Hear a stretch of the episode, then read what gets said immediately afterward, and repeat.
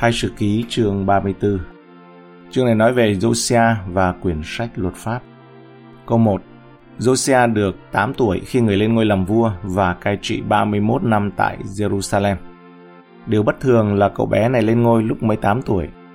Sở dĩ có điều này là bởi vụ ám sát của cha mình. Cuối cùng thì sau hơn 300 năm, lời tiên tri về người của Đức Chúa Trời ở Juda đã được ứng nghiệm.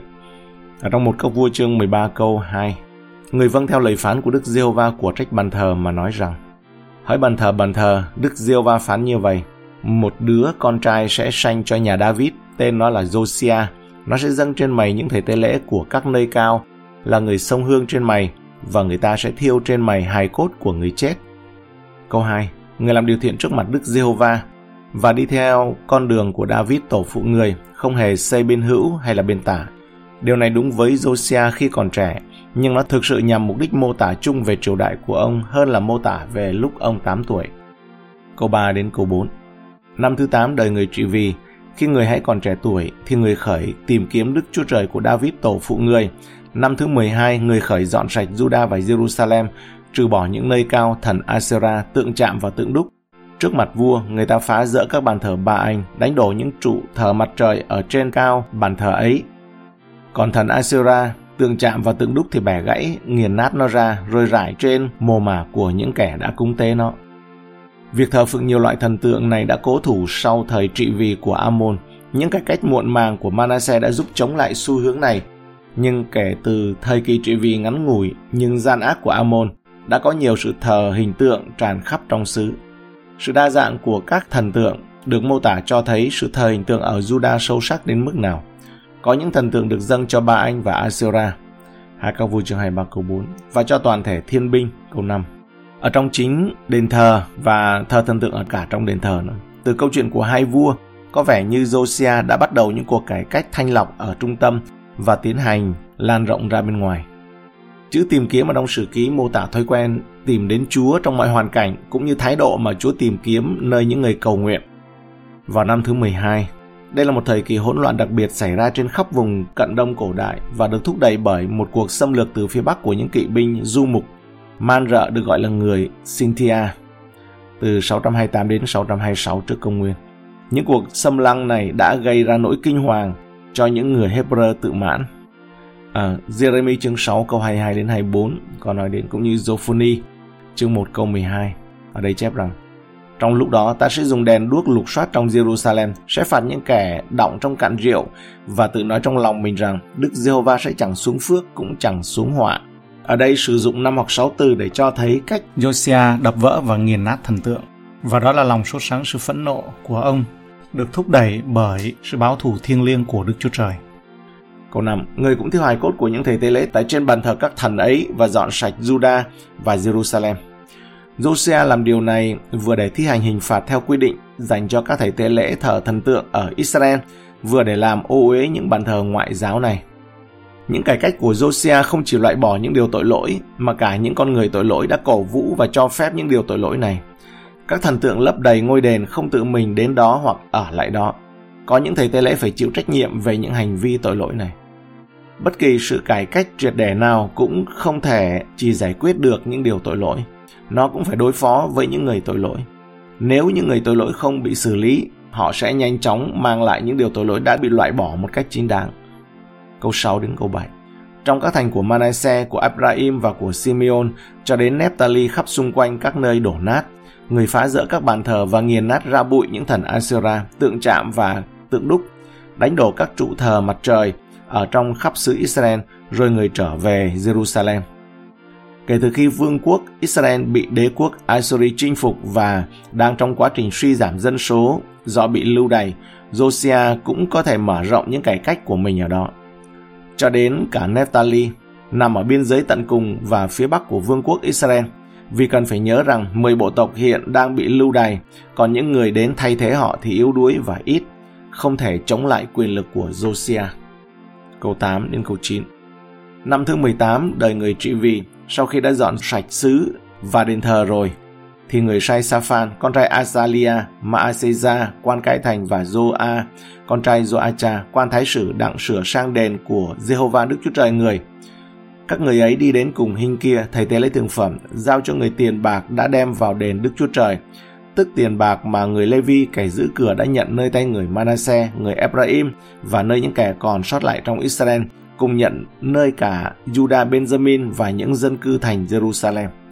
Sau chiến dịch tích cực nhằm thanh lọc vùng đất Judah và Israel khỏi nạn thờ thần tượng, Josiah nỗ lực khôi phục lại ngôi đền bị bỏ hoang giống như người tiền nhiệm của ông là Ezechia đã làm ở trong sử ký 2 chương 29. Hai chương 34 và 35 ở trong hai sử ký này dường như trình bày một chuỗi các sự kiện gồm hai giai đoạn. Giai đoạn 1, sự thanh lọc các thực hành tôn giáo ở Judah, Jerusalem và Naphtali vào năm thứ 12 của Josiah và giai đoạn 2, một cuộc cải cách tiếp tục được kích thích bởi chính quyền.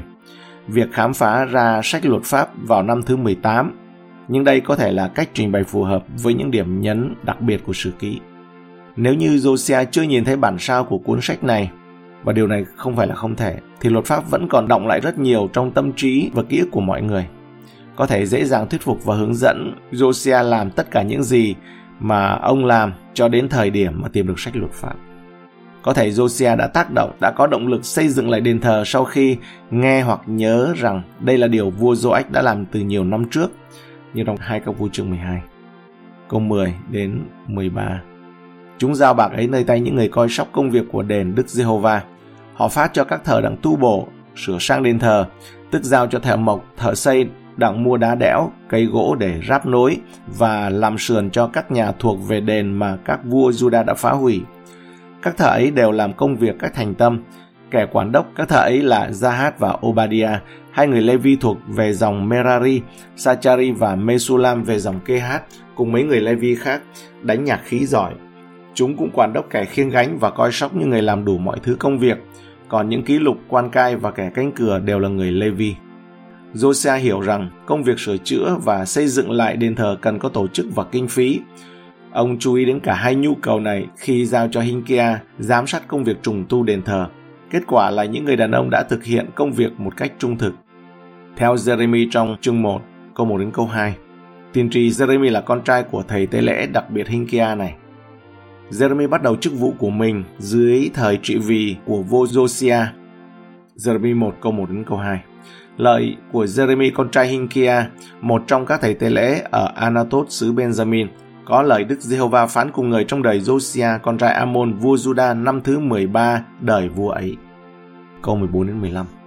Khi người ta đem bạc đã đem vào đền Đức Giê-hô-va ra, thì hình kia, thầy tế lễ tìm được cuốn sách luật pháp của Đức Giê-hô-va truyền lại bởi môi xe. Hình kia cất tiếng lên nói với thư ký Sa Phan rằng, ta có tìm được cuốn sách luật pháp ở trong đền của Đức Giê-hô-va rồi Hinkia giao sách ấy cho Gia Phan. Theo phục truyền luật lệ ký chương 31 câu 24 đến 27 thì phải có một bản sao của sách luật pháp như thế này ở bên cạnh hòm giao ước, bắt đầu từ thời môi xe. Lời của Đức Chúa Trời ở với dân Israel, nhưng vào thời đó thì nó đã bị lãng quên rất nhiều. Tuy nhiên, cuốn sách luật pháp này dường như đã bị thất lạc dưới thời chính quyền bội đạo của các vị vua trước đó. Các vị vua bội đạo tức là vua Manasseh và vua Amon là hai vị vua đã bội đạo. Lúc đó chiếc hòm đã được di chuyển khắp nơi. Thông báo cá nhân của Hinkia là tôi đã tìm thấy sách luật. Điều này rất nổi bật vì thư ký Safan xác nhận rằng phát hiện này diễn ra trong bối cảnh là bởi lòng trung thành của những người thợ làm việc. Mặc dù mối liên hệ chặt chẽ giữa cuộn sách của Josiah và phục truyền luật lệ ký đã được chấp nhận từ lâu, nhưng ý nghĩa của điều này đối với nguồn gốc của phục truyền luật lệ ký là không chắc chắn hơn nhiều vì cả các vua và sách sử ký đều không cung cấp bằng chứng trực tiếp cho luận điểm được ủng hộ nhiều lần kể từ năm 1805 rằng cuộn giấy này được cải biên sáng chế như một phần của phong trào cải cách phục truyền luật lệ kỵ. Đây có phải là dấu ký của môi xe hay không? Rất có thể là như vậy, vì ở nơi song song trong hai sử ký chương 34 câu 14, nó được cho là sách luật pháp của Chúa ban cho môi xe. Người ta cho rằng đó là phần của phục truyền luật lệ ký, trong đó có phần chương 28 đến 30 và 31 chứa đựng sự đổi mới giao ước ở đồng bằng Moab và là phần chứa đựng những lời công kích khủng khiếp nhất chống lại những kẻ làm hư hỏng lời Chúa và sự thờ phượng. Câu 16 đến 17 Sa-phan đem sách đó cho vua, rồi người cũng tâu với vua rằng mọi việc giao nơi tay các tôi tớ vua thì họ đương làm. Chúng đã lấy bạc tìm được trong đền Đức Giê-hô-va ra và đã giao nơi tay các đốc công và những người làm công việc. Ở đây lời Chúa lan truyền, nó đã bị lãng quên và coi như một cuốn sách cũ đầy bụi bặm. Bây giờ nó đã được tìm thấy, đọc và lan truyền. Chúng ta nên mong đợi một số biện pháp phục hưng và đổi mới tâm linh sẽ xảy ra sau đó. Xuyên suốt lịch sử dân Chúa, khi lời Chúa được phục hồi và lan truyền, thì sau đó sẽ có sự phục hưng thuộc linh. Nó có thể bắt đầu đơn giản như đã xảy ra vào thời Josiah, với việc một người tìm thấy, đọc, tin tưởng và truyền bá sách. Một ví dụ khác về điều này trong lịch sử là câu chuyện về Peter Valdo và những người theo ông. Đôi khi được gọi là Valdenesa.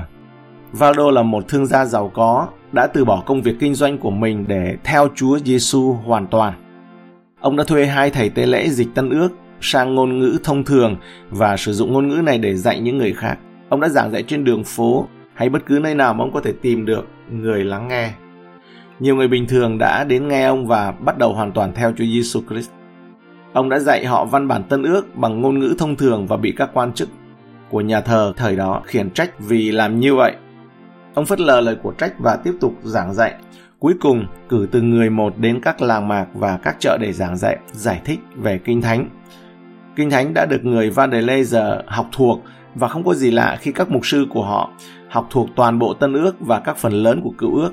Lời Chúa được tìm thấy, được đọc, được ghi nhớ, tin tưởng và truyền bá và điều đó mang lại một cái sức mạnh biến đổi.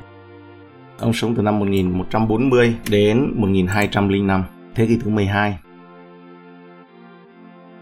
Hai sử ký chương 34 Phần 2 Câu 18 Thư ký Gia lại tâu với vua rằng Thầy tế lễ hình kia có trao cho tôi một cuốn sách Sa Phan bèn đọc tại trước mặt vua Việc nghe lời Chúa có tác dụng thiêng liêng nơi vua Josiah.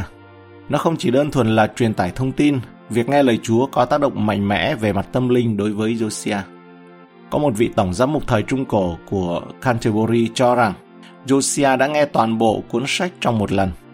Thật là một sự tương phản với các vị vua và những ông trùm hay là giáo chủ thời nay của chúng ta.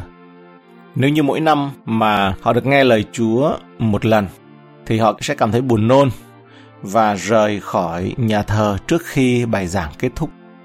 Câu 19 sẽ khi vua nghe các lời luật pháp rồi thì xé áo mình.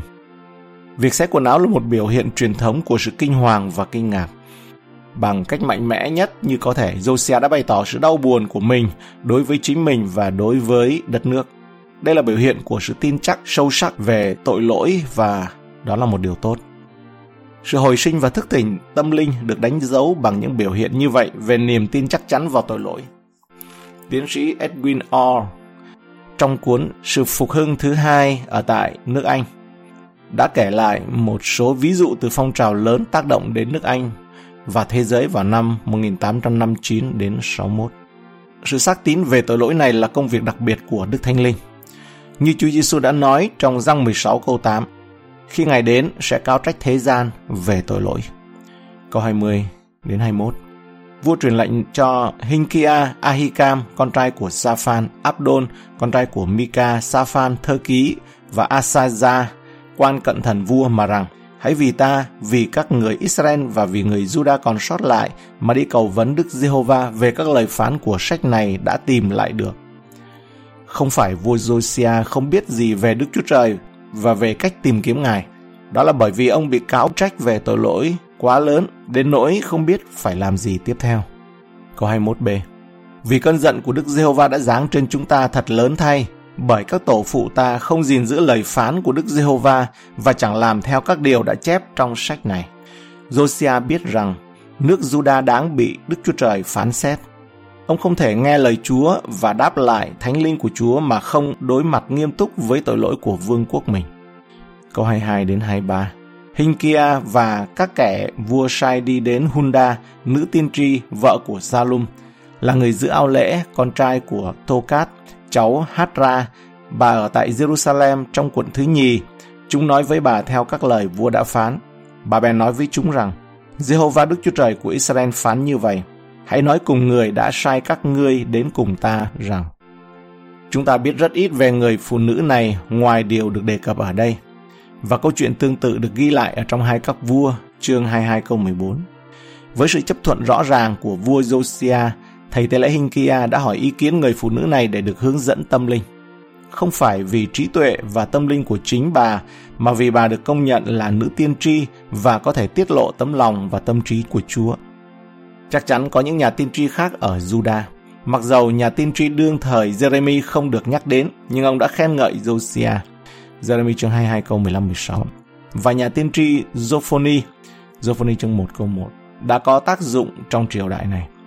Tuy nhiên, vì lý do nào đó, có lẽ là lý do tâm linh, cũng có lẽ là lý do thực tế, họ đã chọn hỏi ý kiến nữ tiên tri Hunda. Chúng ta nhận thấy từ điều này và chúng ta có nhiều sự kiện trong mọi thời đại để chứng thực điều đó rằng một giáo hoàng, một giáo chủ, một giám mục hoặc là một thầy tế lễ trong một số trường hợp có thể không sở hữu tri thức thực sự về Thiên Chúa và rằng một người phụ nữ bình dị sở hữu sự sống của Chúa ở trong tâm hồn. Có thể có nhiều tri thức về những lời chứng thiêng liêng hơn nhiều người là những người mà họ có nhiệm vụ giải thích và thi hành chúng. Câu 24a Đức Diêu Va phán như vậy, này ta sẽ khiến các tay vạ giáng trên chỗ này và trên dân ở chỗ này. Josiah biết rằng Judah đang bị phán xét và sự phán xét đó chắc chắn sẽ đến. Juda và các lãnh đạo của nó đã hành động chống lại Đức Diêu Va quá lâu và không thành thật ăn năn để tránh bị sự phán xét cuối cùng. Câu 24 đến câu 25 Tức là các sự rùa xả chép trong sách mà người ta đã đọc trước mặt vua Juda.